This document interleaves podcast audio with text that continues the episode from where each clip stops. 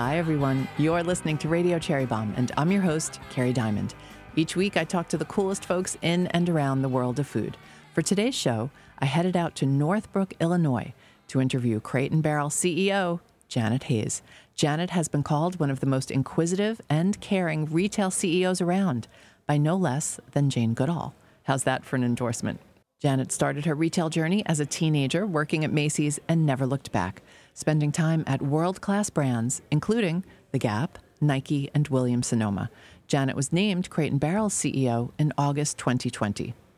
She and I talk about what it was like growing up one of six kids, uprooting her family and starting her job in the middle of the pandemic, and why vision and values are so important for anyone leading a company, no matter what size. We will hear from Janet Hayes in just a minute. Be sure to join us for the second annual Cherry Bombe Cooks and Books Festival at the Ace Hotel Brooklyn on Saturday, November 5th and Sunday, November 6th. We've got talks, panels, and demos all weekend long with amazing folks like Erin French, all the way from the Lost Kitchen in Maine. I'll be interviewing her on Saturday. We've got a pasta demo with Odette Williams. Ooh, we can learn how to make fresh pasta. I will be there. There's an entertaining panel with Athena Calderone, Amber Mayfield, and Mariana Velasquez, moderated by the always hilarious Marcy Blum. That is going to be a good one. And then there's a special talk about the legacy of Edna Lewis with Chef Adrienne Cheatham and Edna's niece, Nina Williams Mbengue. You do not want to miss that. And that's just the tip of the iceberg. So basically, what I'm saying is you should just buy an all access pass.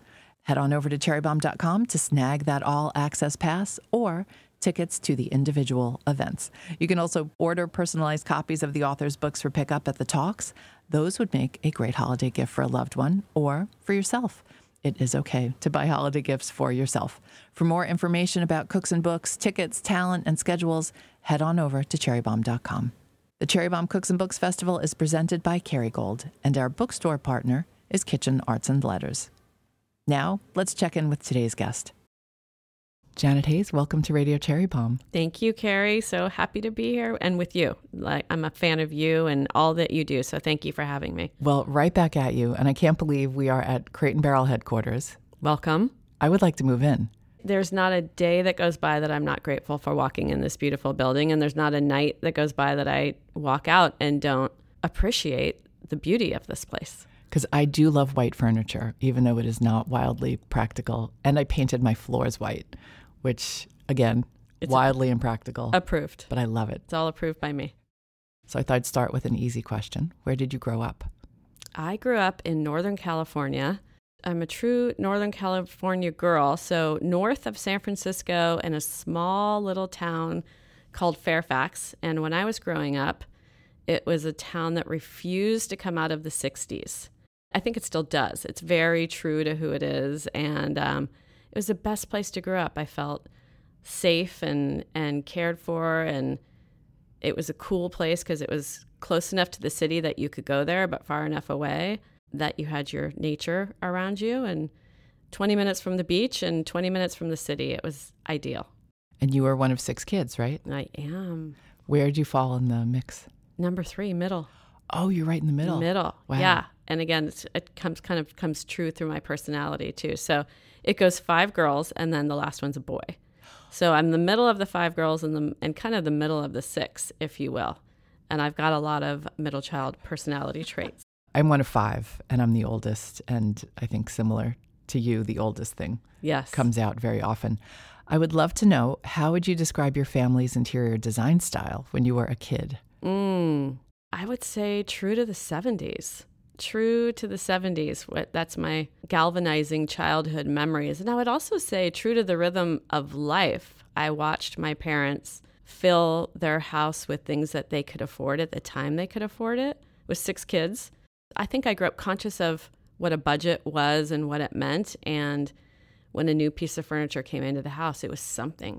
They purchased things that would last.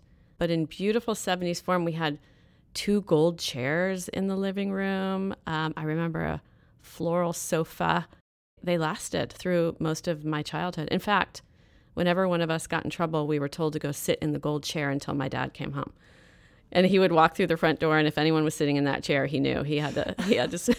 and when you say gold, the fabric was gold, or it was gold it- velvet. Okay. Oh, gold velvet. Yeah, Okay. it was perfect seventies. It was really iconic, actually, looking back at it.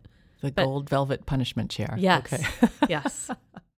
if my mom's listening, I'm going to tell her to turn off the podcast right now because I'm going to make fun of you, mom. I, I apologize in advance. We had this couch that had 1776 all over it and the Liberty Bell, and it was in shades of brown. It was the most hideous pattern ever. I Mhm. see photos of it now, and I'm just like, how did anyone think that was a good idea? Yeah. Well, it was at But the time. But it was time. the 70s, Yeah, and it, it was, was at the time. bicentennial, and that was a big deal. Yes, Yeah. I could see it. I'm going to find a photo and send it to you, and you're going to cringe. Sorry, mom, you can start listening again. Okay. Did you have to share a bedroom? Absolutely. Absolutely. I loved sharing a bedroom. What? I would still share a bedroom with any of my siblings to this day. I just Stop. No, we all grew up best of friends. I shared it with two of my younger sisters, two one of my older sisters, some combination of sisters at all times. All six of us shared one bathroom. Mm, Right? Yes, I can We- relate to we that. We had a routine, we had minutes, we had to get in, we had to get out. I think I had my own room for one year, and it was when I was a senior in high school. Because the other kids had left. Yeah, Yeah. there was enough space that we could maybe for that one year I could have my own room. I shared a bedroom with my two sisters. I think we had a trundle bed. Uh huh. You know, I'm sure you probably had a trundle bed. Did you have we one of those? We never had a trundle No. bed. No. Yeah, we had to have a trundle. For those of you who don't know that, it's the mattress is like underneath the bed and you have to pull it out every night. But uh, I did not get along with my siblings like you did, and we were full on Brady Bunch with like the masking tape down the middle of the room. And don't you dare come Yeah. on my side I or use my that. things. I love that. so good. I read that you got your driver's license at the age of 16, and when you did, your mother said you needed to find a job, and you found one at Macy's. Now, a few decades later, you're still in retail. What attracted you to the field initially? Was it the only job you could find? It probably was the only job I could find. I don't think anyone's ever asked me that question what attracted me. I probably liked to shop and thought that's something I understand and I could do it. But at the same time, it began the journey of just hard work and understanding retail. And What hooked you about retail? At the beginning, just the study of people shopping and how I could help them or change their mind or have them see things differently. I loved the idea of making a goal by the end of the day. You know, you were given a goal to hit by the end of the day and you hit it and you wrapped it up and cleaned your cash register and turned off the lights and left and you felt good. Like day by day, you felt great. There was an energy from working with the customer that I loved. I loved. I still love it. Where did you go to college, and what did you study? I went to California State University, Chico, which was about three hours north of where of Marin County, where I grew up. For five years, I studied liberal studies. I wanted to be a teacher, so I studied to be a teacher all the way through college. And then about thirty days before I was going to graduate, I thought, I don't want to do this. This is not what I want to do. I was just kind of sailing through on a path to finish. And I remember being almost terrified, but it was the first time I had a real conversation with myself like, I like this retail thing. But I didn't have anyone around me in retail. I didn't understand it could be a career. I had never seen it as a career because I just I didn't see that model in front of me. And it was scary to say out loud, this is what I want to do because I didn't even understand it. So I graduated and and honestly, the base of learning how to be a teacher, I think has taught me how to be a leader. And even to this day, I can be in a room and say something or be explaining something and I can see that people might not be getting it and I take those skills that I learned in college of just how to teach and use it and I think it has really taught me to be a better leader. I didn't know that about you that you studied to be a teacher, but I totally get that now. You're also a good listener, which is probably why it's painful to be interviewed. Oh, that's nice. That's a nice compliment. I appreciate that. Did you have retail jobs in college? Yes, I did. All through summer, uh, right from the first day of summer to the last day of summer, like most college kids, I hit the hit the summer and worked over probably 60 hours a week at any retail job I could find. But there was one job that I had all through summer. It was working at a retail store. It's called Stroud's Linen. It was a West Coast retailer, family owned bedding, really store. I needed to get a job my last two years of college, and there was no jobs in Chico. It was a very small college town with lots of kids there, so it was difficult to get a job. So I would drive home, three hours home on Friday night, Friday afternoon after I got out of school. I would drive home, work the weekend, close up on Sunday, and drive back to school. Um, wow. And that was my last, either my last year or my last two years. So all your college weekends? Yeah, but I think I was I was ready to go probably okay. at the end, right? I, I know I think about that a lot. And there was another friend of mine that did the same thing. She drove home to the Bay Area. She was also in retail, and we drove together. I remember it. It was it was it was so fun looking back at it, but it was a long way to go. If I had actually done the math, it probably wouldn't have paid off that I was spending all that money on gas going home. But it was a job, and I was committed, and yeah, I, I stayed in retail the whole time through college. So you graduate. What happens next? There begins the retail journey. First job I had out of college, I was a manager for a boutique called Sheridan, and it was within the Macy's walls of San Francisco, Union Square, San Francisco. And it was back when boutique shops were a new idea for Macy's. So on the domestics floor, there was Ralph Lauren, Calvin Klein, and Sheridan. And I walked into that building every day and managed my little 800 square feet and merchandised the floor, faxed in my orders every night back to Australia, wrote down what we did, and eventually they let me start picking the assortment that would land on the floor. We were sharing information back and forth. They started opening other boutiques because of this great success happening out of Union Square, San Francisco. So I did that for about a year, and then Macy said, What are you doing? Come work for us. So I just hopped right over onto the domestics floor and Union Square, San Francisco, which I still can't believe they let a 24 year old at that time run their flagship Union Square domestics floor. But it was the beginning of a great journey of my career that I'm so grateful for. Where did you think you were going to go from there? Did your mind work that way? Are you someone who plans? Were you thinking, no. you know, five years ahead? No, it's never worked that way. I'm not even good with working that way. I'm someone who just puts my head down, works hard every day to do the best job they can do. And typically in my career, a phone would ring and I would pick it up, and there's someone on the other line saying, Why don't you think about this? Or why don't you think about that? And the same thing happened even as I was in my career for, you know, if I was at a company for five years, six years, 13 years, whatever it was, I never worked with the intention of being promoted. I worked with the intention of doing the best job that I could and actually really wanting to make my manager or whoever my boss was successful. And that's could be seen as an old way of thinking, but I actually wouldn't change it today. And I think I just always understood let's do this together, understand teamwork. And if I win, you win. If you win, I win. But I just try and do the best job I can do every day. And I've never, I've never planned my next move. So you weren't standing on the floor of Macy's with your hands on your hips saying, I'm going to be CEO one day. No, no. I've actually never said that. Never, I've never said I'm going to do this until I'm a CEO. And here we are. Here we are. You are the CEO of Crate and Barrel Holdings. What attracted you to this job? Well, I've always had a passion for retail, and CBH's iconic brands are an integral part of people's lives.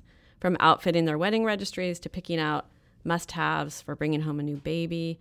It just was too exciting of an opportunity to not come and lead these brands. The potential that I saw behind all of the brands and what they have meant in people's lives and what they can continue to mean in people's lives. Crate and Barrel as a brand has an emotional connection for a lot of people. Most people will say, "Oh, I registered there." Or, "Oh, I wanted that sofa there." Or, you know, they have real emotional connection to the brand. And that's something that is important to me that I can't just manage something that doesn't have a, or lead something that has, doesn't have an emotional connection. Mm-hmm. Um, I am one of those people. I uh, have been a Crate and Barrel customer for a long time and even registered for my wedding at Crate and Barrel. And uh, some of my Crate and Barrel items even outlasted my marriage. that's our that's our purpose uh, to stay with you no matter what. And you have. Thank you for that despite being a customer for so long, I really knew nothing about the origins of the brand until I did some homework for this interview. Can you tell us how the brand started? Yeah, it's a beautiful story. Uh, started, we're celebrating our 60th anniversary this year. In fact, we just had a celebration last week. 60 years this company has been here. Started with the Crate and Barrel brand, but has grown into four beautiful brands that sit on top of a, a nice, strong foundation. But it was started 60 years ago by Gordon and Carol Segal that on their honeymoon, they took a trip to Northern Europe and realized the beauty of what they saw there and the value of what they saw there, whether it was cups, plates, uh, forks, spoons, beautiful product at great prices. They came back to the US after their honeymoon and said, Why wouldn't someone here want that? And so they began to import what they saw there and they opened their first store here in Chicago on a street called Wells. And right at the beginning, they established values that we still live on today, which is value, beauty, purpose, and a customer first orientation. And we still live on it today, and it has stood the test of time. And it's, uh, it's amazing to me the foresight of it all. You mentioned there are four brands. What are those brands? Crate and Barrel, Crate and Kids, CB2, and Hudson Grace mm-hmm. is the newest member to the family of our brands. Hudson Grace is the one I'm least familiar with. What's that brand about? Hudson Grace is a beautiful giftware brand. It is based on the idea of gracious entertaining. So it's a lot of tabletop, the best candles you will ever buy, unique finds from Europe, and it's all curated by two of the original founders. Oh, that's cool. Yes. Okay. So you finally become CEO. You're not sitting there pining for a CEO job, but you do become CEO in the middle of a pandemic. And anything anybody had to take on during the middle of the pandemic was so hard. What went through your mind when this job was offered to you? I almost had to put away the idea that we were going through a pandemic and and focus on the opportunity and the opportunity and the potential of what this could be. And I couldn't let the pandemic scare me into not taking the job. I have a personal mantra of courage over comfort. And honestly, in retrospect, I couldn't have asked to join at a better time, believe it or not, because I will say there was a common denominator going on, not only for other CEOs, but for everyone in the world. And we were all reset back to what I call a start line. And that gave me a really nice advantage to say, okay, we all went through this together. We're all experiencing this together, whether you're a CEO or just a, a human. And what does it mean? So there was a real recentering uh, and a moment for us to take stock of what was important. As a CEO, I thought this is going to be the most amazing time to learn how to take stock of what you have, how to recenter, how to find purpose and value. It was something I think that, particularly in Crate and Barrel Holdings, we used the time to reposition the Crate and Barrel brand, not only from a mission and a and a vision, but also to recenter how we actually came to work every day. It was a recentering in people's lives, and we've responded by really putting the human part of our business first, customer centric, employee first, and recentering how we look at everything. You know, I love a good business podcast, and I listen to a lot of them. And one question I realize they don't ever ask people or ask CEOs or business leaders is you sometimes have to pick up, move your whole life somewhere else. And you did that. You had to pick up your family and, and leave California and come to the Chicago area. Was that hard? Coming for Crate and Barrel Holdings was not hard, and having a passion for retail, the opportunity was clear. Mm-hmm. Moving my family was the first time that I had ever done. Well, I did it when they were three, so they would they wouldn't remember that. But it was um, and still one of the most memorable moments of my scariest moments of my life when I had to tell my girls who are twins and they were entering their sophomore year in high school. So not only was I moving them in the middle of high school, not only was I moving them from California to Illinois, but I was moving them in the literally middle of the global pandemic. And I've always been so proud of them, but to see a full human involvement of their thinking. They said to me, We don't want to do it, but we'll do it for you and we'll do it for your career. Oh, it just makes me emotional still. Um, yeah, it was hard. It was hard, but it again, that's what the pandemic brought for us as we came as a family. We were bonded as a family. We were forced to be indoor and stay with each other. So we really supported each other through the move. And I'm so proud of who they are today and how they've assimilated and actually thrived and, and become leaders in their new community. So uh, I couldn't ask for a more lovely place to land being here in the North Shore and with the community of people at Crate and Barrel Holdings has also made it extremely easy to land here. It just made me realize also probably gave you some insight into the customer that you didn't have because you had to relocate, redecorate, do all of those things and and recreate a home. That's right. Yeah, and I'm so grateful for that. And I I've lived in California, Oregon, Massachusetts, Pennsylvania, and now Illinois. And all of that has added to what I can think about for the home. Living in different regions is the best thing you can do if you're in the home business because you can get very centric to where mm-hmm. you live.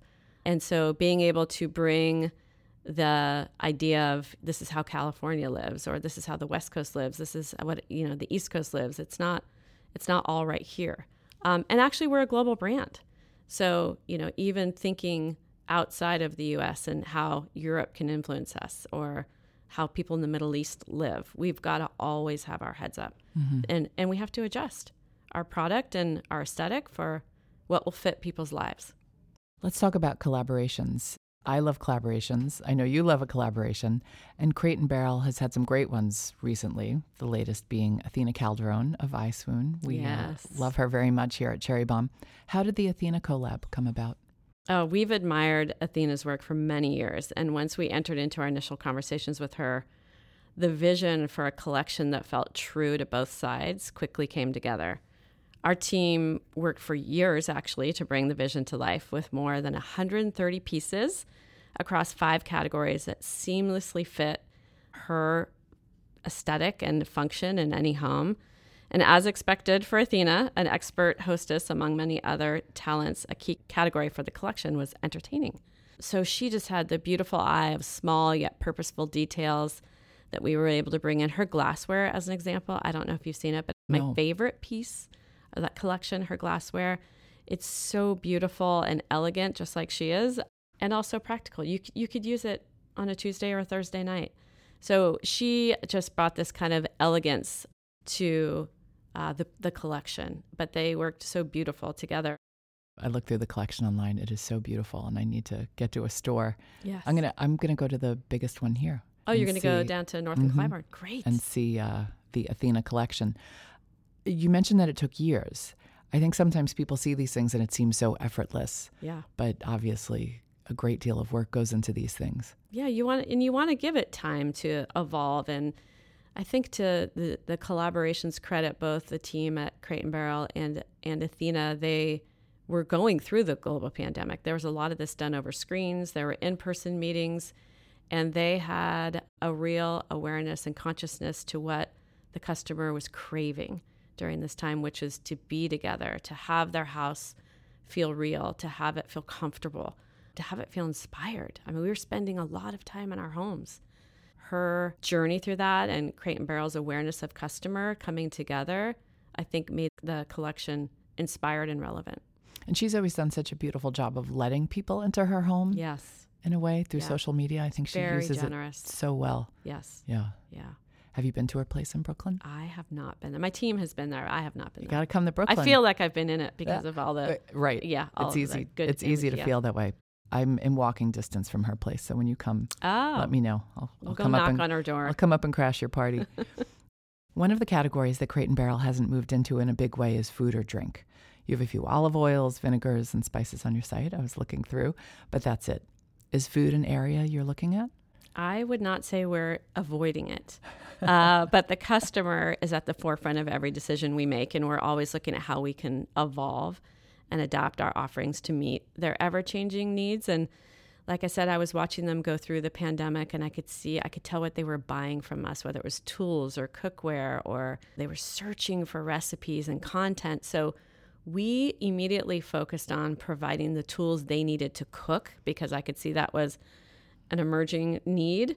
And then we went into content and recipe and inspiration. So that's really what we've been focusing on and developing our assortment to what they need. And we launched our first ever private label cookware and tools, um, which I'm really proud at, about. And then during the pandemic, even in this building, we quietly built a kitchen. It's so gorgeous. I can't wait to have you there and have all of our customers come and experience it too. But we built a kitchen where now even here we can develop content and potentially food in the future. So we're not avoiding it, but I want to do is stay relevant to what the customer needs right now. And I saw that they needed tools and cookware and content first. Got it. We're going to go look at that kitchen in a little while. Yes. Our friend Sophia Roe, I think, was out here Yes. doing some stuff in the kitchen. Speaking of food, Crate and Barrel does have a restaurant, the Table at Crate in Oak Brook, Illinois. Is that the company's only restaurant? That is the company's only restaurant. We, we have a lot of dates we have to do, Kerry. I'm gonna, have to take do. you on a date there too. Yes, that is our only full service restaurant, but it also serves in a really unique way just to connect differently with our customer and really have them sit down and engage and enjoy the space they're in. It's such a fun space and the food is delicious. Oh, there. good. Yeah. Okay. I know it predates you, though. It right? does. This wasn't your project. It was just a little bit before the pandemic that it opened, and then I was one of the um, lucky uh, uh, people to be able to put my arms around the restaurant during the pandemic and give them support and really help them through. But it was hard. It was hard. It gave me a lot of empathy for the restaurant business and what they went through, as I was living it right there with them. Not only with having to close a store, but having to close a restaurant. Do you think you might do more? It is definitely an opportunity. It's definitely an opportunity. And not having been there, I don't know the answer to this, but is it a lab of sorts for your product? Like, can I go in there and order whatever off the menu, but then buy the plates and the cups, You the can. table? You can buy the chair you're sitting in, the table you're sitting at, the fork, the spoon, everything there is is and I think that is that was the original intent of how it started and we've now seen it a different way of just engagement and mm-hmm. Relaxation and you know, if you're buying a lot of furniture or even thinking about registering or you're registering at our stores, it is nice to have a place to just sit down and think and, and have a meal. It could be a long journey in our store. We're now thinking of it as a moment of engagement and it's almost a easier creative place to jump off from. But I do like seeing, I do like, you know, like I've got the coffee in front of me and the water and a gorgeous crate and barrel glass. I like seeing things in use, Yes. seeing them in real life, not just, you know, on a shelf somewhere. Yeah. Um, have you been to that store, La Mercerie? Oh, well, actually, it's a restaurant. Have you been to La Mercerie? And same thing. They're serving everything on the Yeah. everything that you can buy in the store next Yeah, I door. love- There, I love the idea. yeah, it's Yeah. very cool. Speaking of the restaurant, what's your favorite menu item? Is there a Janet Oh regular order? Well, it changes seasonally, which I love, but we have a, a really talented chef there, Chef Bill Kim. Any Asian influenced dish he cooks, I eat. He has an amazing palate and he's layers such complexity into his dishes that I keep saying to him, push more that direction, push more that direction. Um, so anything Asian inspired that he cooks, I will. Oh, I love that. So you're open to anything yes. on the menu, really. Yeah. I would love to get some advice from you for our listeners out there. So many women in the Cherry Bombe community have launched products in the food, beverage, and houseware space. Mhm. There's just been this incredible explosion in entrepreneurism. What advice do you have for those looking to build brands with longevity? We didn't talk about other jobs you've had, but you've worked at world class brands, so you know what it takes to build a brand for the long run. Yeah. First of all, I'm cheering for all the bomb squad. Really cheering for like wishing them the best success. And if they ever need anything, I'm here. They they can reach out at any time. But I would say work on your vision. Work on your vision and attach your values to your vision. It, you're going to get bumped around, you're going to get pushed around, you're going to get it don't be more strategic than opportunistic because it's hard to unwind some of those things that feel like a good opportunity in the moment might not be that great opportunity two or three years down the road. So work on your vision, put your values to it, and then feel free to iterate on your vision as times change. That's okay. That's okay to hold your vision, but iterate if you need to a little. But I think values and vision can't be underestimated, the combination of those two. That's great advice. How about for those in the retail field? We all know online shopping was huge during the pandemic. Now we're hearing physical stores are back again. For those out there involved in retail in some capacity, what are a few trends or headwinds they should be paying attention to? one there's one trend the customer and i think it's funny that we keep having this conversation between online and then stores and really it's just what the customer wants you got to pay attention to what they want and i think the common denominator that every customer wants is make it easy be fast No one wants to spend a long time checking out. No one wants to spend a long time waiting for anything. Um, they will because it's you know if it's if it's made and delivered with purpose and meant to last, they'll they'll wait a good amount of time. But just be where they are, be convenient, be fast. I, I think every customer that comes to us, I'm grateful for that we've earned their trust, and and to hold that trust is a critical mission of ours. So, and I think everyone needs to think like that. There are a lot of choices for customers, and we all need to be grateful they're with us and hold their trust. The fast part is hard when you're a little brand. I'll, I'll admit we struggle with that. Yeah. But I think there's ways to, that you can think about it, even if it's a fast checkout. How long you're taking to wrap that product. Watch your customer. Are they trying to get out? Is it fast to go through your register? Is it fast to check out? Is it fast? Is the food coming fast? Just little things, little things. Customers notice. Mm-hmm. They notice it all. I feel like what we lack in speed, we need to make up for in communication. Love that. Yeah. But I don't know that we're. I think that's. we brilliant. need to work on that too. yeah, I think that's brilliant. yeah, if people have to wait, you have to do a good job communicating, but then you can't over communicate, right? Then that gets annoying. So right. it's this real delicate dance. Yes, it is. Yeah, yeah. I think that's the right way to think about it. All right, personal question: Are you cooking more? I know historically you have not been the cook in the family. God, I want to say yes. I really do. In my mind, I I, I cook, um, but I'm just a good consumer of my husband's fabulous cooking. He is such a good cook. I was going to be honest and say, no, I'm not cooking more. I have some go tos that I'd love to have time to do more, but do tell. I'm not.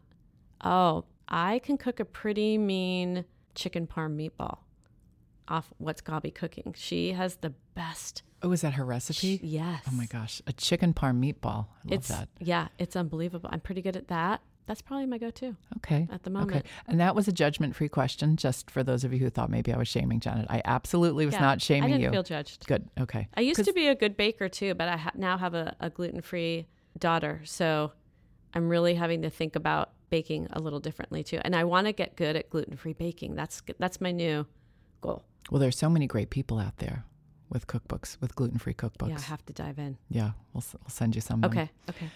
And sometimes you just eat more than you cook especially yeah, I'm, like I'm not ashamed. Restaurants. I probably need to exercise that. more. That's probably that's probably a goal I should have as well. And then we're in Chicago, one of the best food cities in the world. Can you, aside from your Crate and Barrel restaurant, can you share a favorite restaurant or two? Anything Stephanie Izard, Girl in the Goat, Duck Duck Goat, Sugargoat, Goat Me, Goat Me. I uh, she's just not only a phenomenal human, but gosh, she has just unbelievable restaurants. Uh, so she's always going to be one of my favorites. And then there is a restaurant I went to the other night, which I loved and surprised me. It was called Alpana. It's wine inspired cuisine. And the woman who owns it is Alpana Singh. And she is a master sommelier. And the food is designed around the wine. So you could eat a Brussels sprout salad or this beautiful halibut. And she has designed that because of the wine she serves. And the restaurant is beautiful. I love a good beauty surrounding. Her bar is beautiful, the vibe is beautiful. So I was pleasantly surprised because I hadn't even, I wasn't seeking it out. I was a guest at someone there. So it was lovely. One other restaurant I love is called Ada Street. And the vibe in there is so cool. Lit by single candles on the table, delicious, easy food. I don't love overcomplicated food. So both of these restaurants are really simple, well cooked food. Great. It's been so long since I've been to Chicago, so um, I need some more uh, dates for some us. new recs. Yeah, exactly. more dates for us. Well, Janet, thank you so much. I, mean, I know how busy you are, and I, I can't thank you enough for taking the time to thank chat you. with us today. And uh, you're the bomb. Thank you for having me, and thank you for doing such wonderful work for women in food and the restaurant industry and business in general. You're a hero to us. Well, folks Thank should know you. you've supported us a lot over the years, and we wouldn't be able to do the work we do without folks like you. Thank you. Appreciate it. That's it for today's show. Thank you so much to Janet Hayes, CEO of Crate and Barrel. Janet is a force. If you'd like to check out Crate and Barrel's products and collaborations, head on over to crateandbarrel.com. Don't forget Cherry Bombe's Cooks and Books Festival taking place November 5th and 6th at the Ace Hotel Brooklyn. Visit cherrybombe.com to see the lineup and snag your tickets. If you enjoyed today's pod, check out past interviews with other CEOs like our friend Ellen Bennett of Hedley and Bennett. Listen wherever you get your podcasts. Radio Cherry Bombe is a production of Cherry Bombe Magazine. Our theme song is by the band Tra La La. Thanks to our new Chicago friends, Tom Brown of Innova Digital, and to our sound mixer, Kelly Askham of Mind Exchange Music, LLC. And thank you to our assistant producer, Jenna Sadu. And thanks to you for listening. You're the bomb.